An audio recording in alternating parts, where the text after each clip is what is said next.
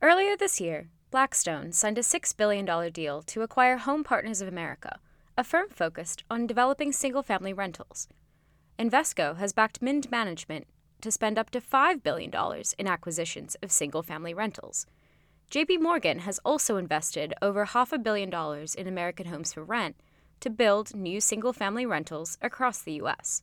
But why are single family rentals such a popular investment choice? And when did this trend start? Welcome to Deconstruct, a podcast by The Real Deal, your source for all things real estate.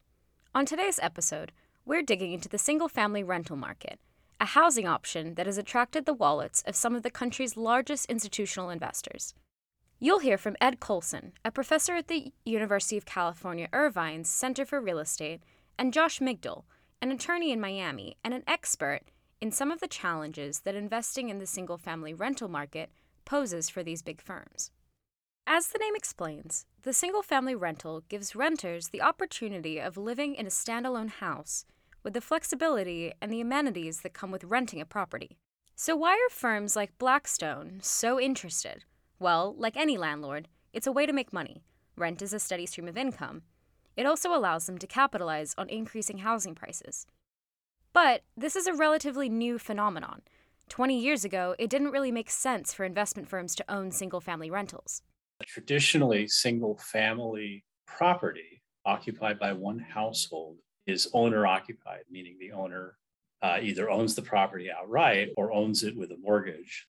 This is Ed Coulson, a professor of economics at UC Irvine. Ed, can you walk us through the history of single family rentals? Why didn't we see them pop up, say, 20 years ago? There's been a couple of institutional reasons why single family rental property has never been that had never been popular with, with investors. A, a lot of this has to do with the scale of the property management. Maintenance and property management simply did not scale. And so, what single family rentals there were would be managed as kind of a mom and pop organization that you'd have a, a husband and wife, maybe, who uh, owned their own house and then owned a house in the neighborhood and they would manage and maintain that property and that would be the only investment they would have so that's the that's the state of play in the early 2000s and then the housing crisis comes along and a couple of things uh, happen we're everywhere, but now it's official. We are in a recession. The you are watching us from the last home you'll ever own tonight. Consider yourself lucky. The abyss is deeper than most people think because there is a second mortgage shock heading for the economy. So I think that a result of the financial crisis was a lot of institutional investors were required to buy non performing loans and pursuant to um, their ownership of non performing loans, they um, as a consequence, they ended up being owners of large swaths of single family rentals. And rather than, you know, exit at the bottom, they decided perhaps that there was a path to make a return on the loans that they were forced to purchase pursuant to their settlement agreements. Josh Migdal is an attorney in Miami who represented financial institutions and government sponsored entities in litigation against title insurers, appraisers, and mortgage wholesalers after the 2008 financial crisis. But Ed Coulson notes that another result of the financial crisis was the plummeting of housing prices. They were attractive investments because prices were very, very, very low. And so they, they reached bottom basically in, in a lot of places, most places, in about 2012 and so they became attractive targets for for investors. But the other thing that happened was is that the these substantial price declines and the accompanying kind of defaults and foreclosures that occurred uh, were to to a large extent i don't want to overstate this but to an interesting extent these things were geographically concentrated. And so all of a sudden uh, single family property became a viable investment class. There were a lot of factors at play here. Lenders were stuck with bad loans, and housing prices had plummeted, And most of this happened in a few cities Las Vegas, Phoenix, and Atlanta were some of the markets where investors started to buy up single family homes. Those are three areas where it was particularly pronounced investment strategy. Large scale investors like Blackstone and Wayfair, um, all these large scale investors re- began to realize that this was a that this was a great and untapped uh, sector. I remember in 2014 or so when I was preparing some some research on this, I remember looking at kind of the annual reports of a lot of these uh, larger firms that were investing in this space, and they actually made a point of saying that you know we have large clusters of houses that are in the same I'm making a number up here, same ten, in, the, in a 10 mile radius. And so it makes management and maintenance uh, scale upward. And so now we can go and invest in a whole lot of properties, geographically concentrated, rent them out and get a great return because the initial price was so low. And so this became the genesis of the um, of the single family rental sector as far as large uh, investors were concerned.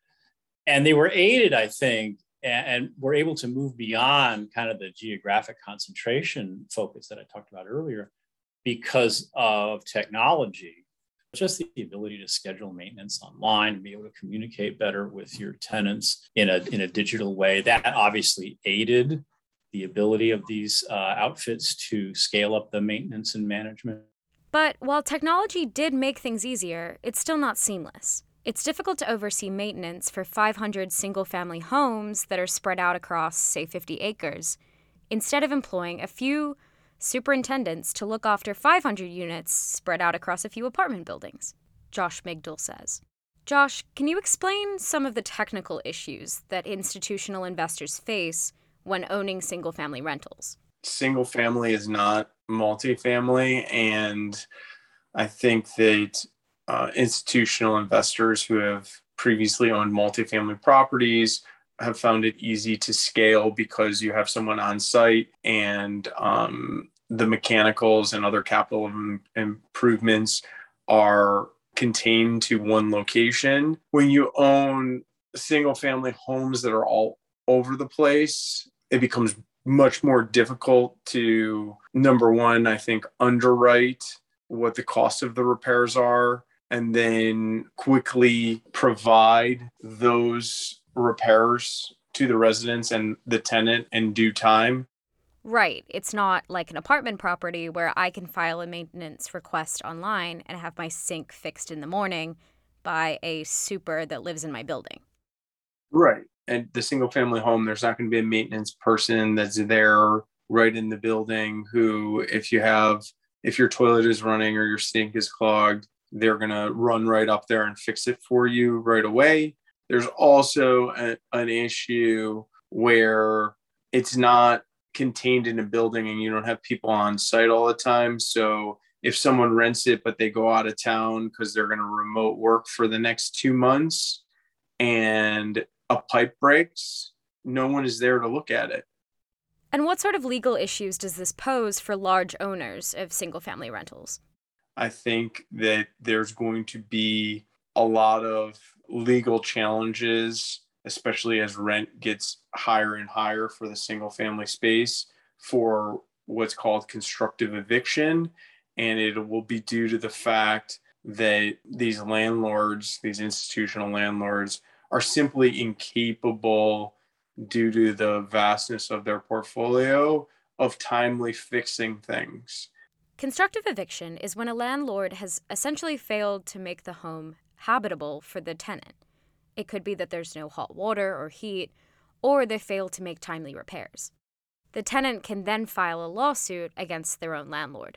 You know, you're going to have, as these homes age, you're going to have issues with settling and, you know, full scale breakdowns of roofs and air conditioning. And I think that that's a problem. But Josh hasn't seen a wave of constructive eviction cases yet. Though it might pose an issue in the future, institutional investors are still pouring more money than ever into the single family rental sector. From the start of the pandemic, we saw JP Morgan, Blackstone, American Homes for Rent, Invitation Homes all put a significant amount of cash into this asset class. Ed, how and why did the pandemic spur this investment? complicated question. Okay, so so the top line is you know the pandemic uh, made people worried about density, that living in a dense environment increased their chances of getting sick. There were a lot of headlines about people wanting to leave a multi-family structures and b downtown densely populated areas and flee to the suburbs and by extension flee to single family property because of that fear. But i think there's a, there's definitely another thing at play here and that is is what the pandemic has taught us is that even if going to the office quote unquote is still valuable there is a lot more we can do in, in terms of working from home than we used to think for certain workers at the margin, their desirability to live in a downtown environment has declined. And the other thing that we are just beginning to see in the past couple years is actual construction of build to rent developments. You know, in retrospect, it's amazing that this wasn't developed before now to build entire neighborhoods of single family properties that are specifically designed for rental because then you automatically get the geographic concentration, you get automatic scale in the maintenance, you get to provide renters with amenities that they would not have had before, maybe if they were in a multi uh, family environment. But even with all this cash and development, single family rentals still only make up around 4% of the total housing market in the US. Of that, only around 17% of single family rentals are owned by institutional investors, REITs, limited partnerships, and LLCs, according to data from 2018 that was published last year. As pandemic restrictions continue to lift, more people get vaccinated, and people return to offices in major cities, it'll be interesting to see whether these institutional investors will still chase after single family rentals. But right now, there aren't any signs the firms are easing up.